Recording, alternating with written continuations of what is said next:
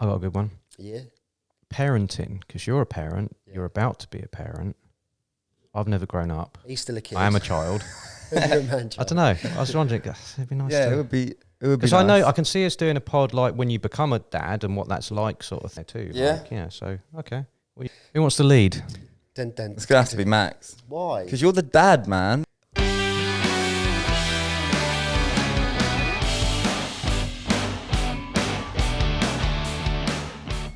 Hello and welcome back to another episode of the Here to Listen podcast. It's me, Max, again, and I'm back with Leon. Yo, yo. I'm back with Adam, Hey there, man. and I'm back with Jack. Hello. Sorry, Adam, I genuinely did not realise that you wasn't at the microphone then. So we I are was just creeping towards it. I was kind of prepared, but I did the sort of gymnastics pose to try and do it. just literally Oh, looked sit up and down. just see him dart back to the microphone. But yes, we're back. I, I missed out last week, so yeah, it's, it feels like it's been a long time for me sitting in this room, and it looks like a completely different room. We have now got space to breathe. Boys, what's happened since I've been gone? Because this is looking very different. Removed all of the stuff that we just piled into the room for no reason, and just piled it into another room for no reason. to be fair, I just walked in here one day and it was empty. And I was like, oh, nice. Pod room's looking better. I noticed when I went to the kitchen and realised that the kitchen is halved in size. Yeah. So hang on a minute, then blue barriers weren't there. Ah, What's that's behind where them? all the equipment. The mess. the mess. yeah. But no, yeah. So I'm, I mean, I'm, I'm looking forward to this one. I'm not going to lie. Listening last week was, um, that was horrible. I didn't like it. Get a bit of FOMO, Didn't FOMO. What's that? fear of missing out.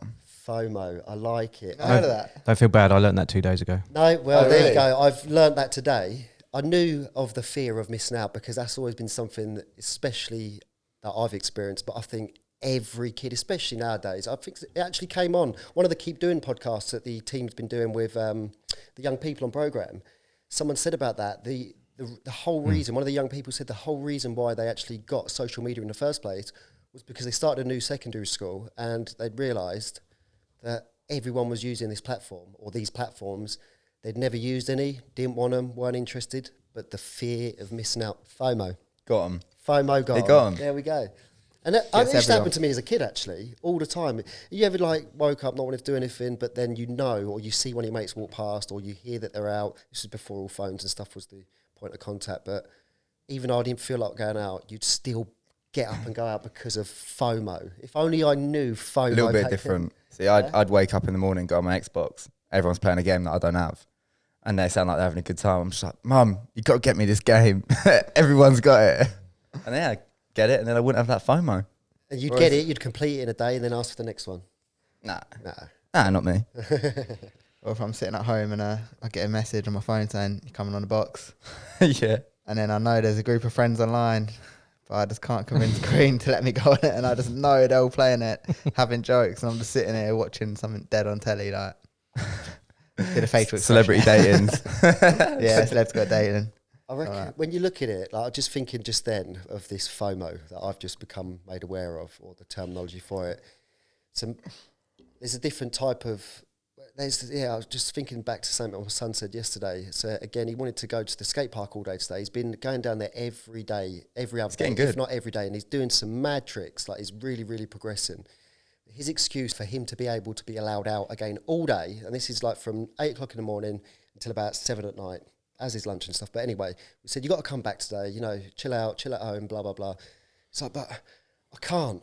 Uh, what you don't understand is like, please don't shout at me. And this is his exact words. Please don't shout. But if I don't go down there for one day, I'm going to lose out what I've learned today because I've not fully mastered this next trick, and I'm so close to landing it. If I miss out a day, my mates are going to get it, and I'm not. So that's almost a case of FOMO. It is. But it's with Mate, progression. I've been there. I know exactly how he feels. I know exactly how he feels, like, especially when it's a new skate park as well, and everyone's skating like different parts of it.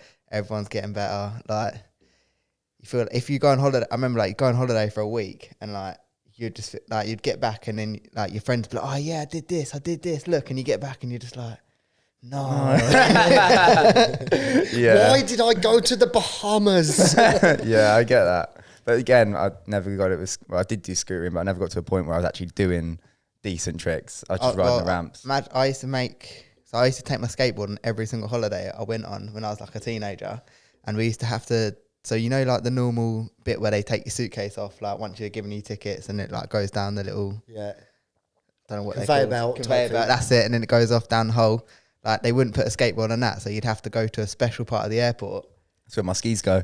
Yeah, that's something like that. So to put your like, is it hazardous, Like, Oversized i- or something? Yeah, awkward size uh, items, and then we'd have to wait for it to always take extra long to come off the plane at the Your end. skate. So this is how I used to overcome it, and I used to skate around the hotel every single morning, like before anyone was awake, just because I didn't want to get like I didn't want to lose any like skills or or wanted to master the kickflip. That is where I mastered the kickflip in Menorca. Nice. Yeah, man. it's- Come that's back. commitment. That is so. If Mason said that to me, right, and he said, "Look," uh, and, it, and I knew that that's just a sign straight away that you're dedicated to the sport. You're dedicated to progression. You're dedicated to do better with that skill. So that I'd, I'd, I'd rate that. Although I can imagine standing, waiting in an airport or at the airport. what are we waiting for now? Skateboard. Not gonna lie, Flipping skateboard. I wouldn't Again, do it. Skateboard. wouldn't do it. But I had two little sisters. Like my parents would be looking after them, and then I could just go. off the Even worse, they had two young uns to take care of, and they had to wait for your skateboard. Fair play. Yeah, to but you when I parents. get off the plane, I don't want to stand there in the airport waiting for my bags. Normally, we do the thing where you take your luggage onto, onto the plane, just so I have to miss that out. But if I'm standing there, not even waiting for my luggage, I'm waiting for your skateboard. Very selfish. though, Very selfish. Very selfish. Valuable hours wasted of some time. Oh no, I wasn't saying Leon was being selfish. It's like, well, I suppose you could look at it as Leon being selfish. He I was being thinking selfish. Of you being selfish. no, no, I'm thinking friend. of the family. Well, I also when we went to Cornwall, right? My mum dropped me off at the skate park called Mount Hawke because it was like at the time it was one of the best skate parks like in the UK, and she had to drive like an hour to drop me off, and then they went to the beach for a few hours and then come back to pick me up. But that leads us onto a good thing because Jack, right now you're not a parent. So you'll never understand the What you have to do. sacrifice that we make as parents, or as parents would We, make. I get it. You Leon on his high yeah. horse because Yeah. he's got a was it eight month old fetus.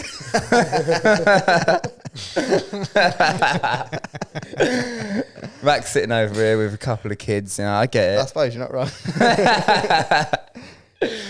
So yeah, that, that is where we're leading on to parenthood. Now, Actually, yeah. obviously, I have nothing, nothing to portray here.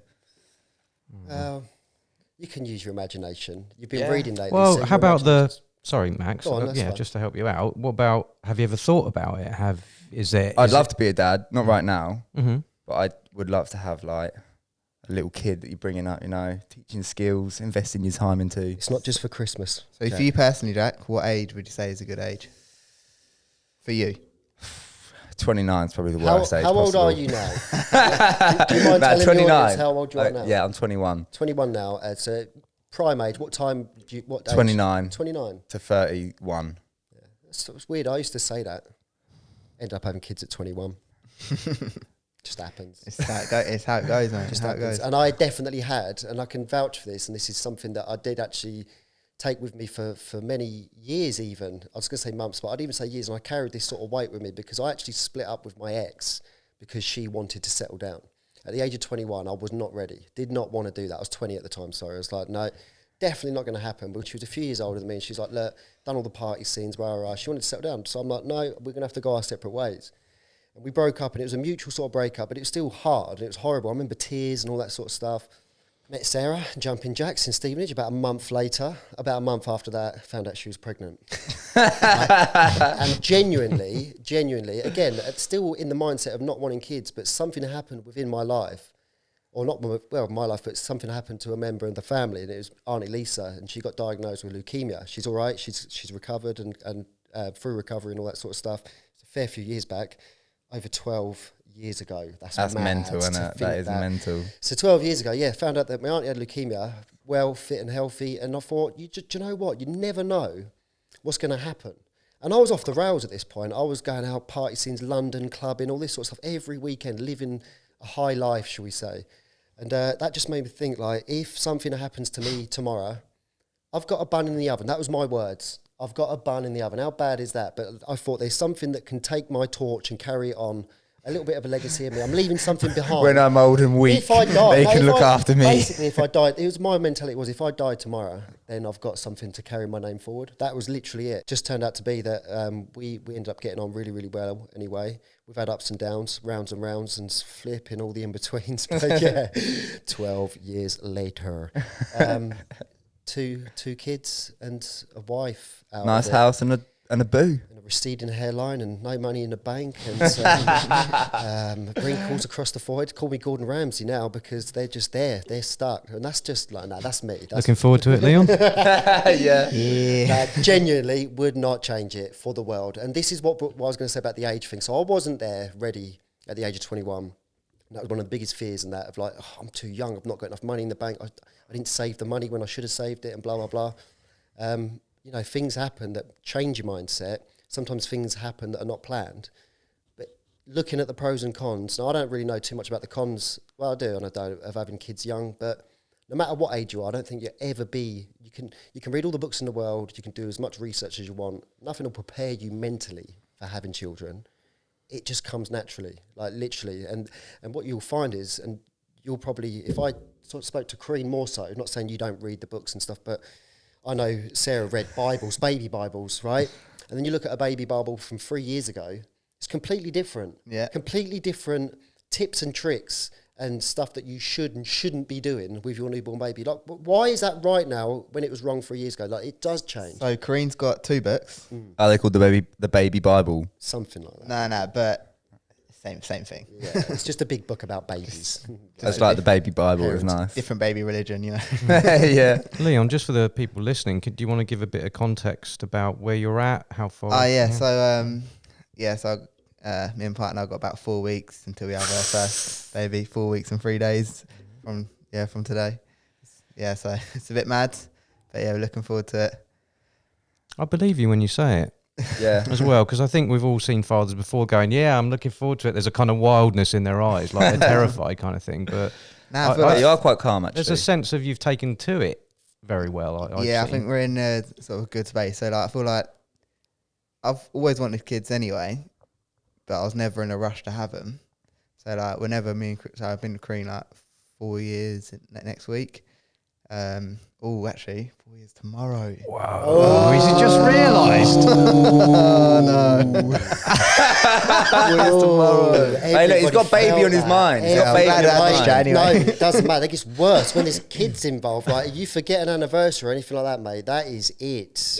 Done it three or four times now. It's like don't do that. So yeah, now now I can get a card on the way home for tomorrow. No, don't make a stop from a petrol station. They, they just know. They know. Women know if you bought that bunch of flowers or that card from petrol station. They just know. Like, I've tried that again many a times. You wanted kids though. Yeah, yeah. Like recently, you said to me, you was like, "Look, if Corinne got pregnant, I'd actually be happy." Yeah, yeah. So and then I think so when I first got with her, she was just at the point where she was like, uh, feels a, uh, I'm a bit. She felt like she was a bit young, maybe still to have her. Yeah, so she didn't feel like, not that she wasn't ready, but that she wasn't. Like that she wasn't ready. So. yeah. um, but then like she got to a point where she was like, "Oh yeah, I'm ready." Actually, we never really actually said it, but I was always at a point. Well, when you're ready, we'll have one. Like, and then it just happened, and then now I feel like we're just in a good space. We've got everything prepared. But with the baby books, she's read one like one or two pages, and she was reading through it, and she was like, "I pretty much already know this stuff. Like, so what am I gonna learn from it? Like, it's gonna just it's just mm. better if we just do it our way and just do it." And it's, it is mad. Like people used to say to me, like the mother's instinct, right? Their mother has carried that child for nine months, and they and you will have the instinct too. So if anything's wrong, like for example, if you hear a hundred, you're in a you're in a kids play area. There's a hundred kids on that kids Carter's place or whatever it's called, Kids World, and it's all screaming and blah blah blah. You'll be able to hear your kids cry out of a hundred kids.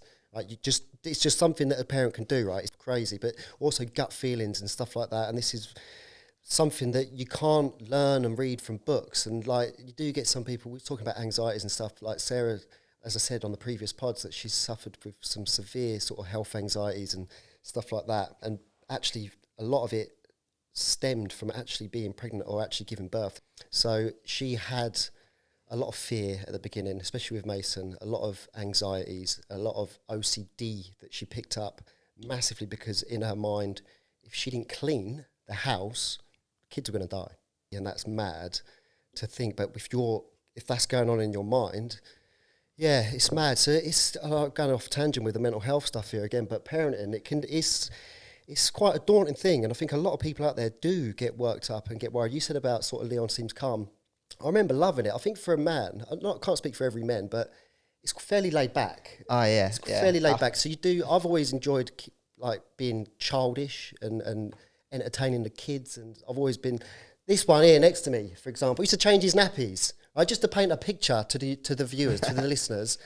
So Jack, yes, we are family. He's my younger brother, and I used to change this guy's nappies, right? So I've always been pretty much hands on. Used to look after him from a young age, like so. I've always been like well equipped to sort of look after kids, and I am, like you said at the beginning, Adam. Did you call yourself a man child, or I'm just making that up? Uh, before we started properly recording, Oh, okay, but I would probably describe myself as uh, some arrested development has occurred in my life. I'm definitely a man child, right? And I always am, and I'm always going to be. I love having fun and stuff. So I think that's why I enjoyed the, the, the thought, like you said, Jack, of having someone to sort of shape, mold, and bring into this world and sort of like teach lessons, Yeah. life lessons and stuff. It is amazing, and I love that element of it. And that's where I think you as well, like male or female, boy or girl, it doesn't matter. You may in your mind have wanted or hoped for a certain gender, but you know what? It doesn't. I've got one of each, and Yeah. it doesn't matter what they are. It's wicked, man. But yeah, like I said, it is easier. Well, like you're saying at the beginning, it is a lot easier for me being like having, well, not actually carrying a baby. Like it's for her, she's got to carry it around, so I feel like she's a lot more attached. Like she'll be like, "Oh, it's moving," Mm. but then like now she's at the point where it's just moving all the time, where she don't even tell me, and I just feel like, like, "Oh yeah." It's, you think they're not just carrying it though, mate. They're feeding it. They Yeah. are nurturing it. They're they're housing it and they're looking after it. Like I think you brought something up, Adam, on the previous pod. When me and Jack was talking about our mental health and that, and that, uh, sometimes an escapism type thing would be to go chill in the bath and just like not together, obviously. But like Sometimes. yeah. uh, but I'm, I said I'd lay in there for hours and uh, until the water was cold, and you said it was very much womb Womb like, yeah. and that just flagged up just now, thinking about like, yeah, I can see why us as human beings would find comfort in that because when we got brought into this world, we were covered, surrounded mm. in water, mm. in a womb, mm. curled up. And I've often found myself in that position. I didn't want to say it. We're in the I bath? just- Yeah, curled up, Cur- like curled up in a fetal position. basically falling asleep, like dangerous. Do not try that Nah. at home. Um, falling asleep in a bath is dangerous. Like See, we had a really small bath, and the only way I could cover my whole body was to lay like that. So, like, I'd either have to have my knees out and my shoulders out, or all my legs out and my shoulders in. But it was either one or the other. So I used to have to curl up and like lay on my side in the fetal position just to get a good soak in. Jack for is currently Bit. curling up now. Yeah, as yeah. Speak. I wish the camera was in. 'cause I'm just giving a nice demonstration. What it was, he didn't have a small bath. Oh, who oh silent it? Oh. God! Uh, do you know Papa Papa Ian. Ian. You wait till I see him. Um, Everyone sees him. yeah, it's, it's not. We didn't have a small. We didn't have a small bath. Um, Jack's just really tall. That's what it is. Genuinely. it's there to get a giant bath just to accommodate Jack. Now and it is paying. I've never seen a bath like it. I wish I still lived there. Genuinely, Yeah, it's dang. huge. And we've got a pillow in it. Yeah. All right. That's enough.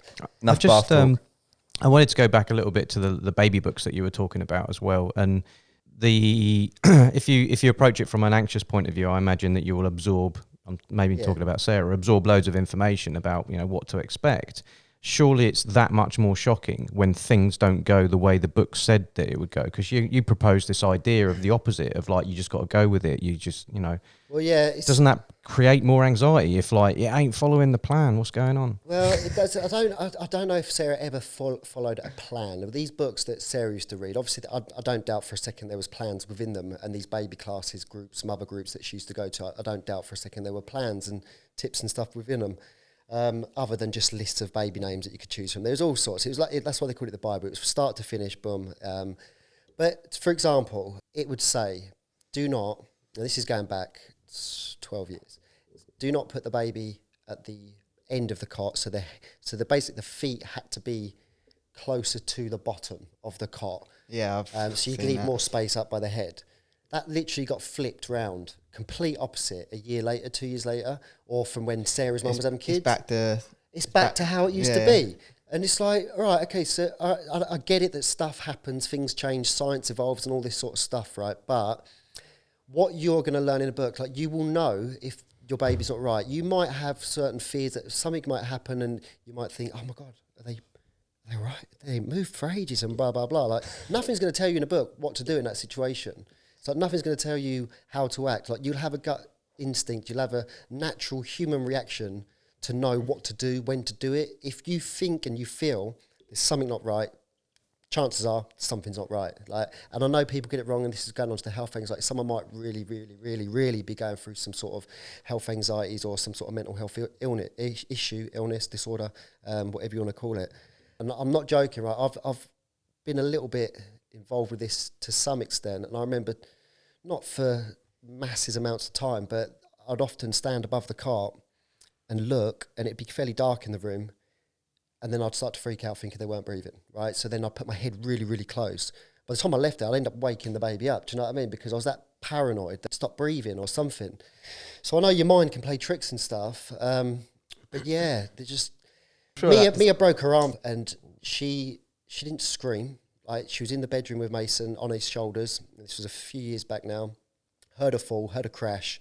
Um, five minutes after I told him to get down because someone was going to get hurt, and Mason went to put her down. Apparently, nice and calmly, he said, and she fell forward, landed on her arm, and she come in holding her wrist. She wasn't crying any differently. She wasn't. She wasn't screaming. She wasn't like, "I broke my arm. I broke my arm." She's only about six years old, seven years old.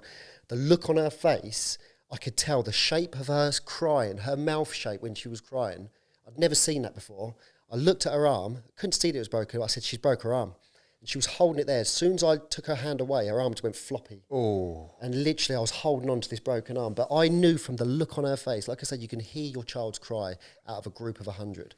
Um, it's just something within you, like it comes naturally. They didn't have these books years ago, like they yeah. didn't. They didn't. They don't. You don't need them. You don't need to swamp yourself with all that stuff. You the don't books. need to stress about money. Um, obviously, you need it, and you need to have some sort of stability and a bit of foundation created um, when you're going into this. But that can happen from the time that you find out that you're going to be a parent, so the nine months or, or six months before, seven months before, whatever it is. Um, and that's what some guy said to me. Like it did. Nothing will ever, ever prepare anybody, no matter how old you are. You can wait until you're 45, 50, thinking, I'm more experienced now. I'll mm. be able to master parenting easier. That's rubbish. It doesn't matter how, obviously, if you're really, really young, life skills come in handy, obviously. Yep, yep. So you're not going to have as many life experiences being younger, but yeah, it's just one of those things. Um, I think, yes, it's more like now. So I just think, like, going forward, it's more of the example I'm going to have to, like, constantly set. So, like, if I'm having a bad day, I'm going to have to pick myself back up and get moving. Or, like, let's say we had a little scare and company earlier this week. Like I said, if I lost my job or whatever, I'd have to get back out there, pick myself back up because I'd need to show them that you can just do it. Like, yeah. You just have to get out there and do it. But it also gives you a purpose to do it even more yeah, so yes. than what it would if you didn't have that person to try and look after and fend for and support. Because if you didn't, that's how a lot of people can just submerge in that and mm, dwell yeah. in self pity. You've got a reason, not just yourself or Queen, you've got another life to support. So that gives you that get gives up and go. Bit of driving force behind 100%, it. 100%, yeah hundred percent. I wouldn't be here today if I didn't have kids. I'm not saying I would have killed myself or anything like that. That's deep, but I definitely would not be in the job that I'm in. I'd probably still be plastering, putting muck up walls, and it Some sounds wreckhead. Like, yeah, I was on a bad path, and it did. I'm not saying go and have kids; it will sort you out. But I was definitely on a one-way path to nowheresville, if you want to call it. And although I had that sort of light bulb moment when Lisa got diagnosed, it was actually a blessing that it happened in some ways, and it gave me the uh, in the initial sort of reaction to go, actually, do you know what I'm doing this? And if I didn't, and I remember I must have been really, really bad at the time because my dad said to me, and bearing in mind most parents find out their kids were um, having kids if at that I don't know, it's not that young, I suppose, 21. Um, but I was expecting him to go a little bit AWOL, um, just for the simple fact that I hadn't known Sarah that long. And uh, he was like, if you don't want to do it because you're struggling, like I will help you, support you. You can stay here, blah blah blah. He was so supportive, mm. and I think in the back of his mind, he knew that if I didn't have kids at the age I did, I'd end up like a lot of the other people I used to hang about with, still sitting around the same table in the same. Well, not now because of COVID and that, but mm. still doing the same stuff, same same same places, same people. Um, I've moved on, and I and I have the kids and the family to thank for that. I think. Mm, I'm interested in that idea. The sort of like it lights a fire under you. You know, it gives you kind of a bit of extra, but that's not always the case. Burns you so, at times as well, Adam. But I'm I'm wondering if you can like look at your own sort of friend network, and maybe we can ask Jack this as well around people that are younger that have been faced with being a parent but have completely dropped the ball, you know. And I'm wondering what the difference is between someone who's massively motivated because you're a parent and the others that, you know, we all know deadbeat dads as they're called, you know, those, you know, what is that difference? I don't know. I've got mates that have lost their kids. I've got mates that have got their kids taken off and they've got them back and then taken them off them. I don't. They call them mates because they're people I used to knock about with and I grew up with, but I don't see them anymore. But I hear you hear through social media, you hear from other people, and these are Just not being ready. just just I don't know, mate. I, I- whether it's you, you could you could uh, dig at things, and we, the work that we do, we often know that obviously you've got to dig deep to find out where it all actually stems from, with all of our experiences and stuff. You could look at it and go, "Oh, did they have the support that we had as young kids? Did they have the? Did their dad say to them, "Oh, you can stay, you can do this, you can do that, blah blah blah"? Did they want to have kids in the first place? Mm. I There's a don't- lot of there's things, so yeah, many so different much. elements. There's so many different elements. I feel like sometimes it can be the mums as well. So like, so well, like, so a girl's got pregnant, and now she thinks that's an excuse now to pretty much inflict control on her partner. So like, oh, Using now the you, children you can't go out no more. You can't do this. You got like you got kids now, so you can't do. Like you have to just pretty much stay in and like do dad stuff and like mature. people can't handle So like, so like when you say mature, like you mean not go see my friends, not do X, Y, and Z and stuff like that. But if they were given more of an option to be able to just do both, so go out see friends and still be a dad, like Mm. instead of every time they wanted to do something for themselves, it's a whole clash. Yeah.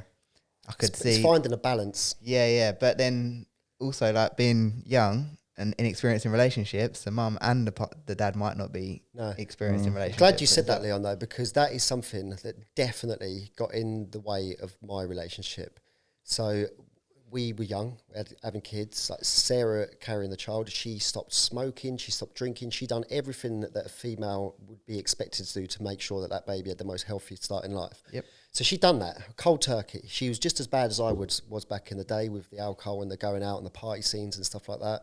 So her argument was, why are you still allowed to go out and do this when I can't? Which is fair enough. But then you try telling someone who's 21, you ain't going out. You're not going to that drum and bass rave up in London no more. You're not doing any of this. You've got a Yeah. kid on the way. It took me the nine months. So me and Sarah was on and off.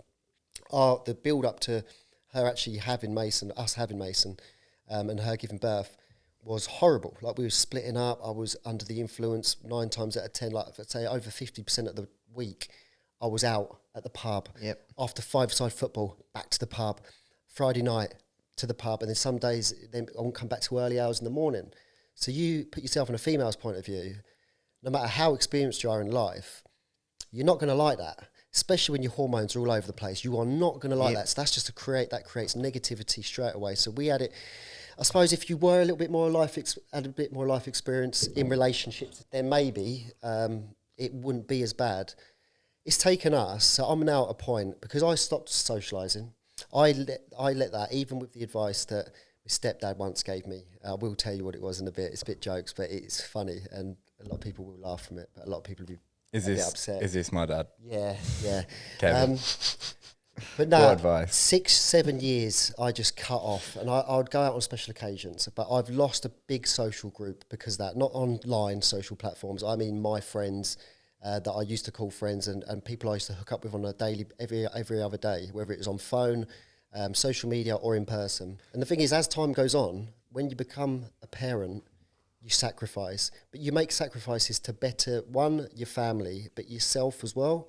Yep. And I've cut away a lot of ties. We're talking about getting rid of toxic people, and uh, on the podcast with Hannah, and we're saying sometimes you've got to remove yourself away from certain environments and certain people and all this sort of stuff. I done that, but I done it to a next level where I didn't have no social life. Like I, I was family guy. That's it. That's all I cared about. All I done. I go to work. I come back. I spend time with the kids. Take them to the park. Obviously, Sarah had a. So, so Max, before you sort of gave your friendship group up, as as you say, and sort of thing, um, would you say that you knew that they were bad influences on you? Nah, and I'm glad you said this because it makes me sound like I just ditched them. Yeah, I didn't. So what happens, Leon, and this may happen to you, and it's probably I reckon this has happened to a lot of parents out there, a lot of blokes out there, um, maybe females as well. Um, but you stop attending. So I was, I was going out special occasions, and then it gets to a point where something comes up and you can't. Or you feel that you can't. You've had a late night, you've had a sleepless night, your kids have been up because I was doing night feeds and stuff because of Sarah's condition or stuff that she was experiencing. I was very hands on. I was doing night feeds, all that sort of stuff. Some nights I just didn't want to go and party, and that started happening more and more. So then they started getting peed off, and those are my mates that wanted to keep going out. Some of them had kids. They people that didn't really care about it and just split up with their missus as soon as they found out and all that sort of stuff. But yeah, I, I just started getting negative comments or messages from my mates and that. People that didn't have kids going, oh, you're such a sellout. I don't, I'm not even going to bother texting you no more.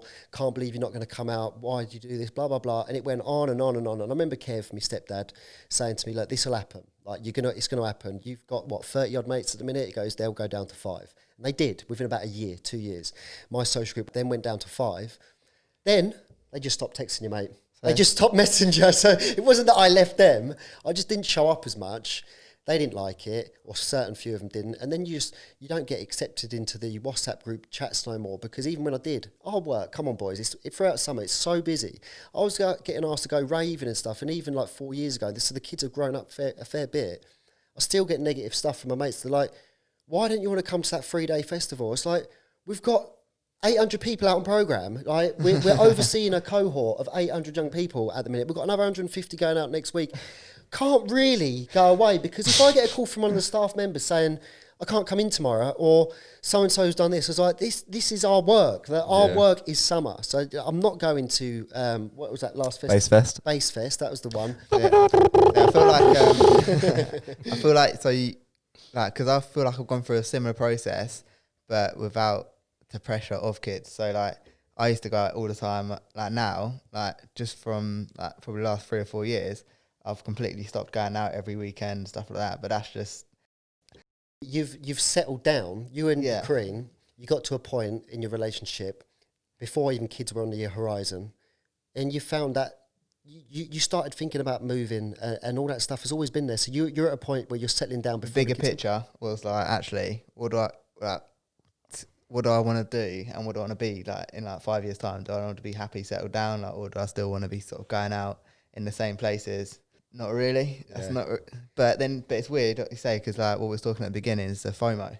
Mm. That FOMO slowly disappears, and you realise that you're just not missing out on anything. Right, Like, exactly. you literally think about what's happening. The same people are going out. They're going to the same place. They're probably going to sit in the same chairs. That's it. Oh, Yeah, how many pubs thing. have you walked in though? A year later, and there's still the same group at the same bar. It's like, boys, what are you doing with your life, then? Not a lot. like it's been two years or whatever. You're still there. and like, I could not be in that scene, and I could go back there in two years' time, and I can still see yeah. the same groups of people. Yet some of the faces might have changed, but I'd still see the similar person that had just replaced them, or like the same group with like one of those people that used to see. Like, Or yeah, or you see that group of people, but they've they've they've evolved a bit. They've lost a few of the older ones, but they've got a few younger ones in the mix Yeah, now, yeah. and they bring some of them in because they want to. Do you know what I mean? yeah, mate, hundred percent. I, it's, you can't tell someone that's stuck in that loop. It, I call it a loop. Mate, every town's got it. Every town's got it. Like I don't doubt for a second, but it is a loop. You're stuck in a time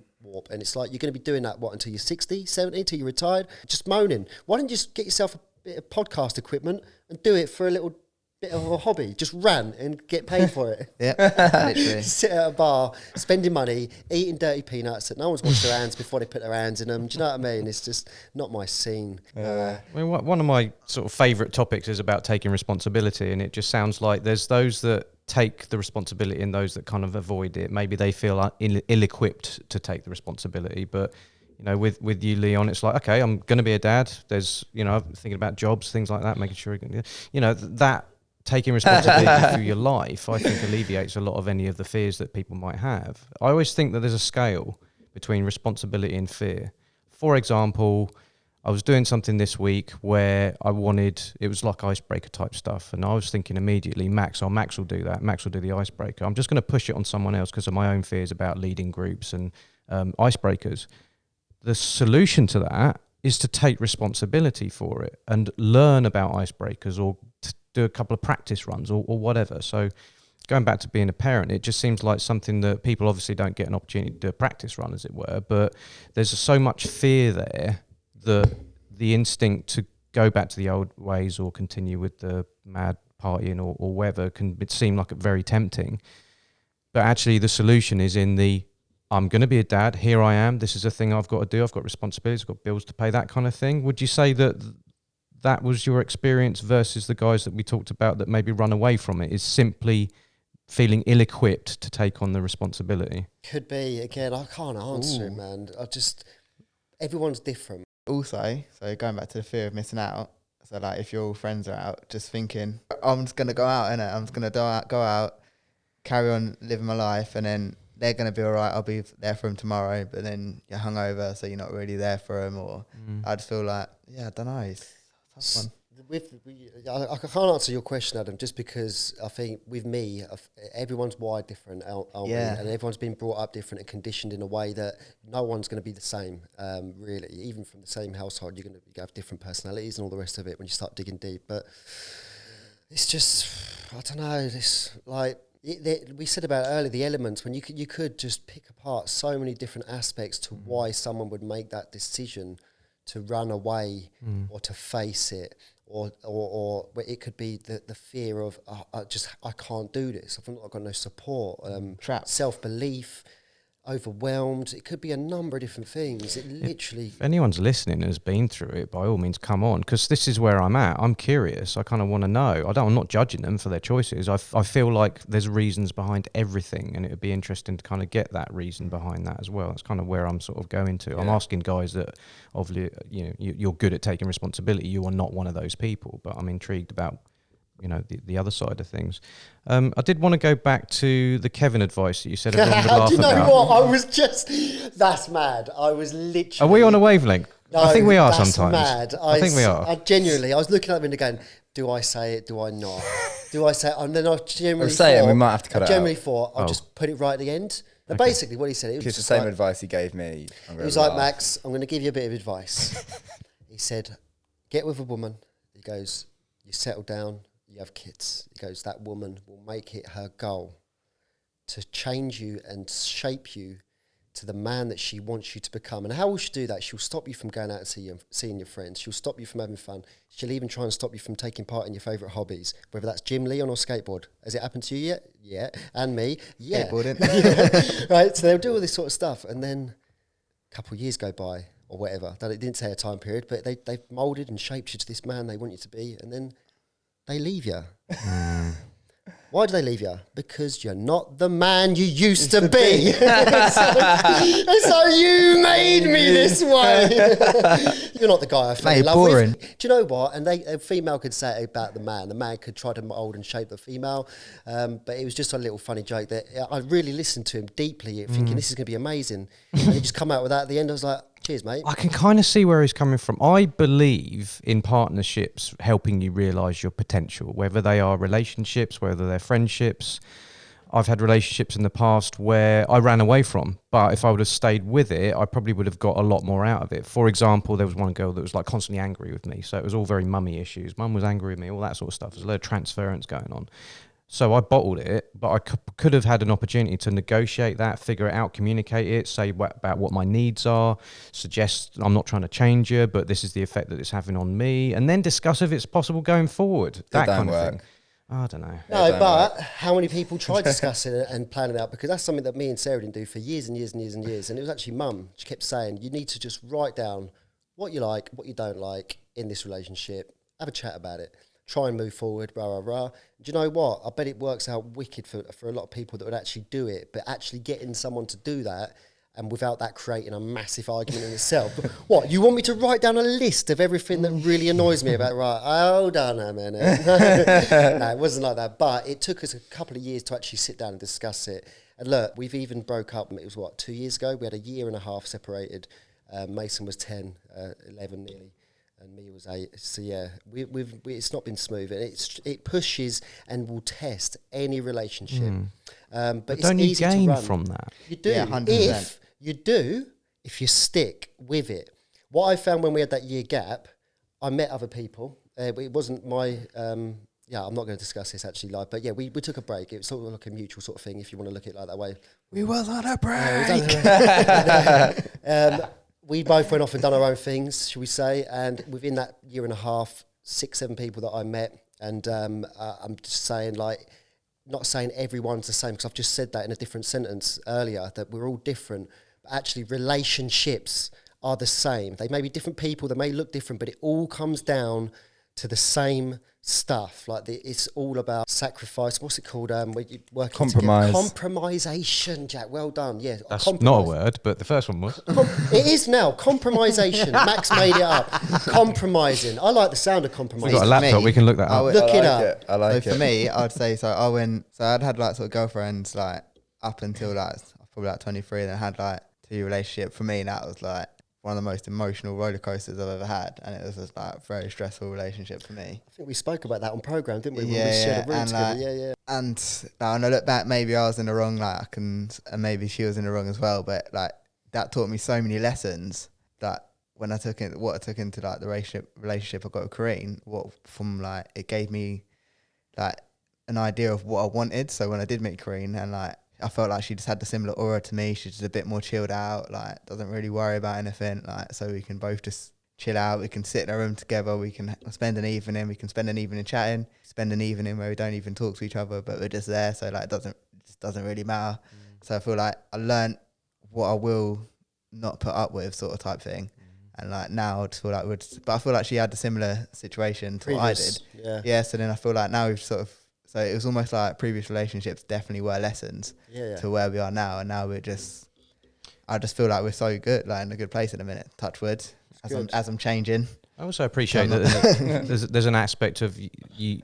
There is there are times to leave relationships. I also appreciate Yeah. that. Like I was suggesting earlier that if you stick with it, you know, blah blah blah. But I also think that there's limits to that as well. Where Oh yeah. if it's like unhealthy and you're suffering, then Yeah. maybe that you know there's no amount of learning that maybe can be reached. Then off you go and try. And then, like you say, Leon, like take your previous and work it into your future. Really about where your barometers are and where your needs are, I guess, and what you might require from the next partner. Um, I wanted to uh, ask one thing. Actually, this is mainly for Max. Is what has being a parent taught you?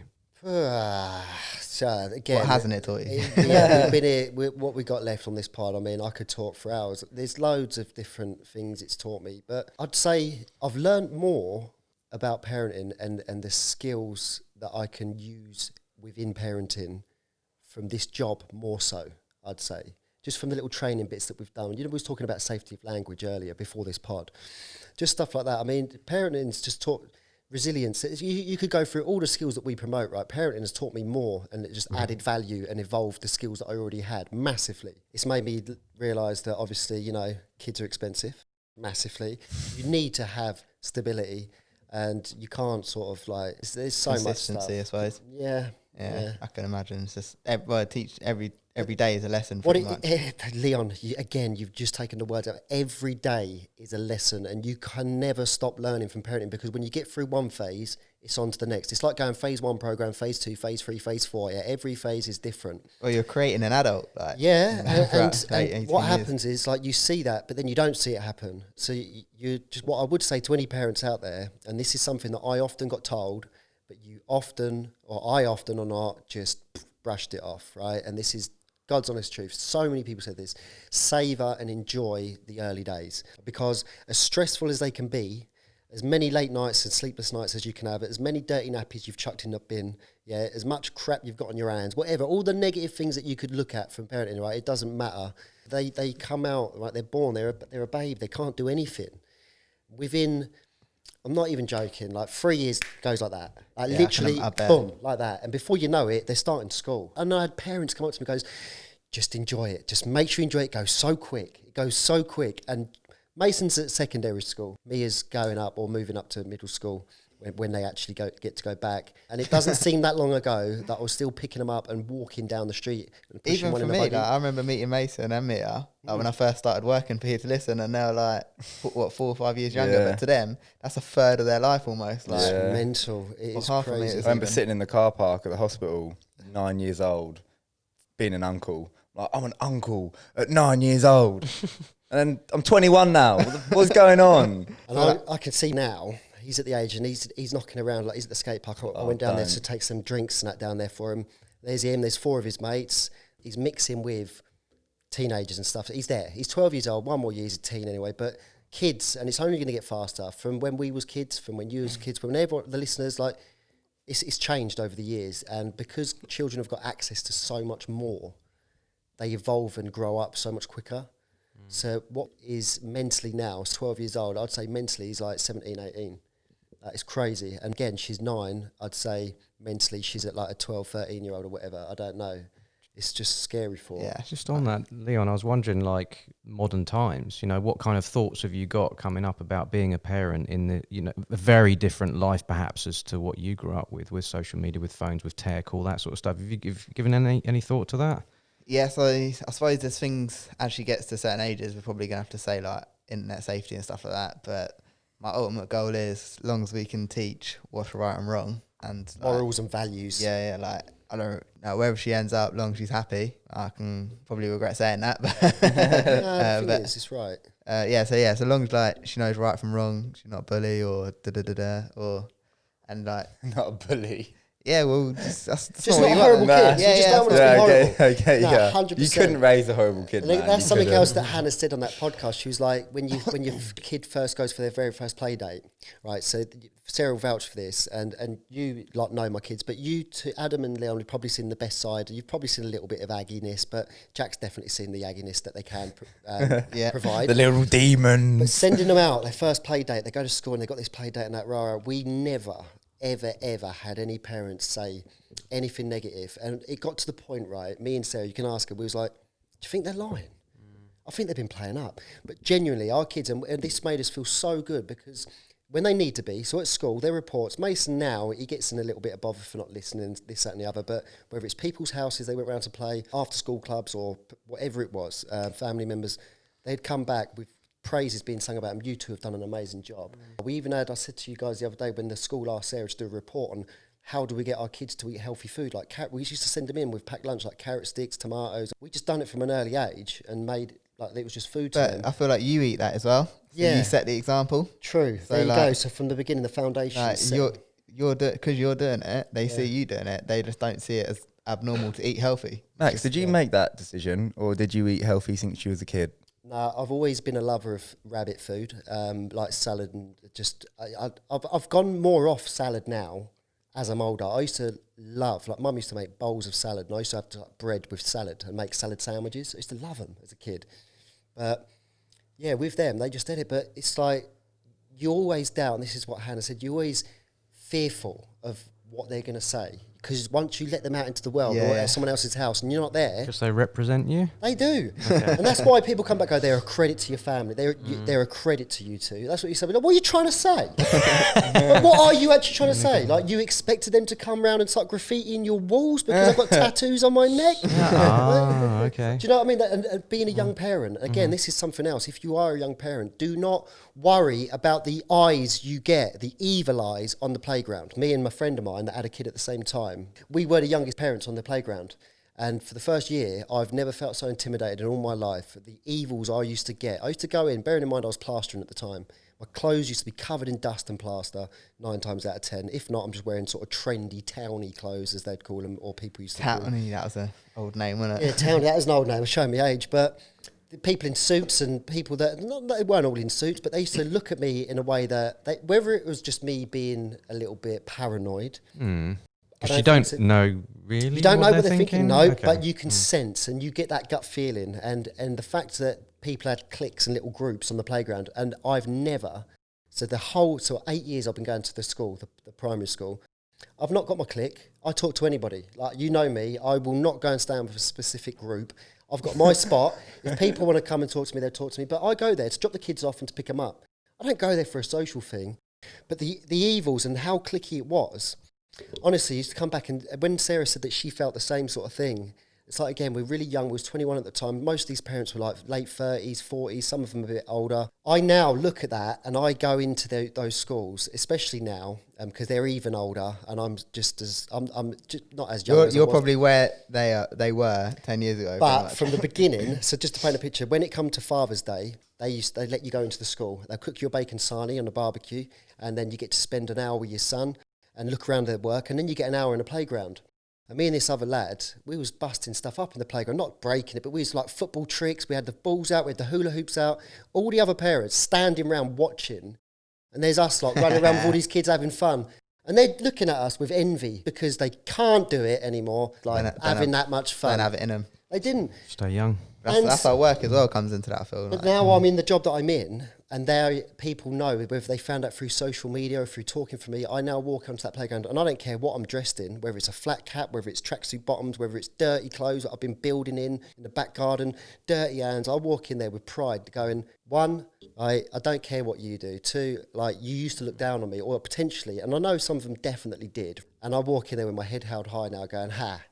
I got a wicked job. Love my job, and look, I can still run around and play football with the kids. what are you Sounds saying? like, sounds like another lesson that being a parent has taught you. I think we need to wrap up soon. Yeah. Yeah. Um, Before you do, Adam, Yeah. sorry, can I throw it over to you? Because you're the only one that hasn't spoke yet. and I look as you as like almost being like the freest person here, other than Jack. So like, as in, you can pretty much do what you want. mhm. So obviously, you don't have uh, kids. I don't know. Is it maybe something that you thought of, or Um, there's a certain setup that's needed for you to have children, which is a sustainable relationship, which I've never really. Not had. always. Not. Okay, true. So, in terms of the desire to have children, not really. I think there's a sense of paternal desire. You've talked about I want to have children. I want to have children. You know, Jack and Leon have said that. Um, I've. I'm not against it, but I've not had the desire. I feel like there should be something in the middle of your chest somewhere, this feeling that you get, yeah, where you might want to have children. I haven't really had that. And I wonder if some of that might be influenced by being in a relationship. You know, maybe it introduces the idea, and, and if you love someone, maybe it puts a bit of that in mm. you as well. So I think because my relationships tend to be fairly short and sort of fairly far between, I, there was not really a, a opportunity to generate that feeling, I suppose, oh, yeah. with someone. But I've also heard people say, I really want kids. And I've, I can definitely not feel that. But there's a little bit, which is what I wrote down, there's a bit of concern about that where I am the last of my lineage. Max, you talked about earlier about, you know, and I'm, that's it. Do you know what I mean? After my lineage, if I don't have children, then it kind of dies. There isn't any other, my second name's Pain. There isn't any other pains out there. That's such a You cool know. second name as well. I don't think it was. It's haunted my entire life. Imagine being at school with your second name Pain, Pain in the, to be Yeah. fair, I've got a friend with a surname called Payne as well. So has it got an E on the end? it does, yeah. Mine doesn't. Ah, okay. Unique. Ah, yeah. When when we was on Yeah, Help to that, Mind, the students are like, what, what, your name's Max and his second name's Max Payne. They joined us together. Yeah. Like, that's- But there's like I, I actually really like being around. Say my sister's had a kid recently, and I love that. I, I kind of slightly live vicariously through them. I went around Yeah. my best mates at the weekend, and I hadn't seen his children for maybe six months, pandemic and all that sort of stuff. And it was lovely to see him again, and he remembered me and ran over and gave me a hug and all that sort of stuff. I love all that. That's great. And and and kind of you alluded to it as well, Max, about like the youthful side and being young, and it brings that out in me. I'm quite.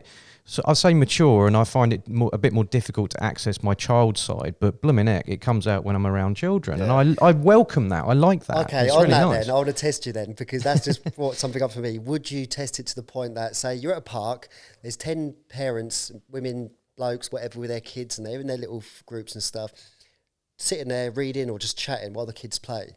I'm at the park with the kids, and sometimes they'll have their friends with them. Like I used to walk to the end of our road with, with Mason and Mia. I'd be with Mason and Mia to begin with, and I, by the time I got to the end of the road, I'd have like six, seven of their mates tagged along. Mm. So we walk down the park, but I was that parent Yeah, I bet. chasing the kids around the park with a football, an airflow. An mm. airflow, it wasn't a basketball or a solid football, it was an air floater. Mm. Right? So it didn't hurt, but I was pinging it at the back of their heads. And like Mason was only a toddler at the time, but it hit him in the back of the head. He'd fall forward, mm. get up and run around, but loving life. Mm. And then we'd play like cops and robbers. But I'm not just watching, I'm playing. Right? Would you play? Would that side Funnily come out? enough, I got roped into a game of hide and seek. The. Yes, there we go. So- and believe me, there was a resistance. There was a. I was aware of like I don't know. That feels a bit weird. Feels a bit awkward. And then all of a sudden, I was doing it and loving it. Do you know what I mean? I was finding the best hiding spaces around the back garden, and Yeah. nearly broke my leg trying to get into one particular place. But yeah, I mean, uh, it's it's it's almost like I need a bit of a push. Whereas Max, I think you'd just be there. Do you know what I mean? Where- Usually I am, but Yeah. like I said the other week, when I was deflated um, Oh, and. I weren't in a good space, Mm. it literally took me. Uh, I suppose a little bit of practice as well. yeah. Like if you're constantly snapping into that play play mode, it's probably Mm. easier to slip into. But obviously, yeah, if you haven't had tough day. Ooh, sorry, Oh, he's man. stretching, S- stretching, stroke- stretching, Yeah, so stretching. I just uh, stroke Max's leg. Yeah, it's probably easier just to like Get zoom in on that. jump in and sorry play. Yeah, so yeah, I'm ready to wrap. Well, I yeah, think we're so ready to that, wrap that's basically been a nice parenting session, hasn't it? It's like Yeah. parents. So yeah, any parents out there or new to be parents that would like to get involved and give us a chat and just tell us about some of their hopes, fears, and expectations, or if you are not interested in parenting at all and and whatever, any. Just some engagement. Just give us a little bit of Give us a comment. Just give us a comment here and there, one that we can keep up. Right. So yeah, till next time. Over and out. Over See you and later, out. guys. Thank you.